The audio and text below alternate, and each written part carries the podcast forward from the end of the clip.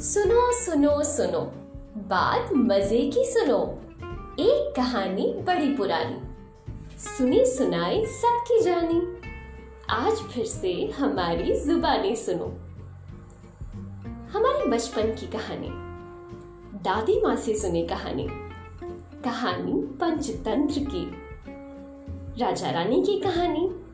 कहानी विक्रम बेताल की। रविंद्रनाथ टैगोर की कहानी।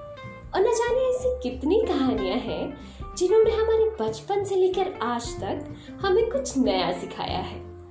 इन्हीं कहानियों को लेकर मैं आई हूँ आपके पास, इस पॉडकास्ट के साथ। तो सुनते रहिए सुनो कहानी।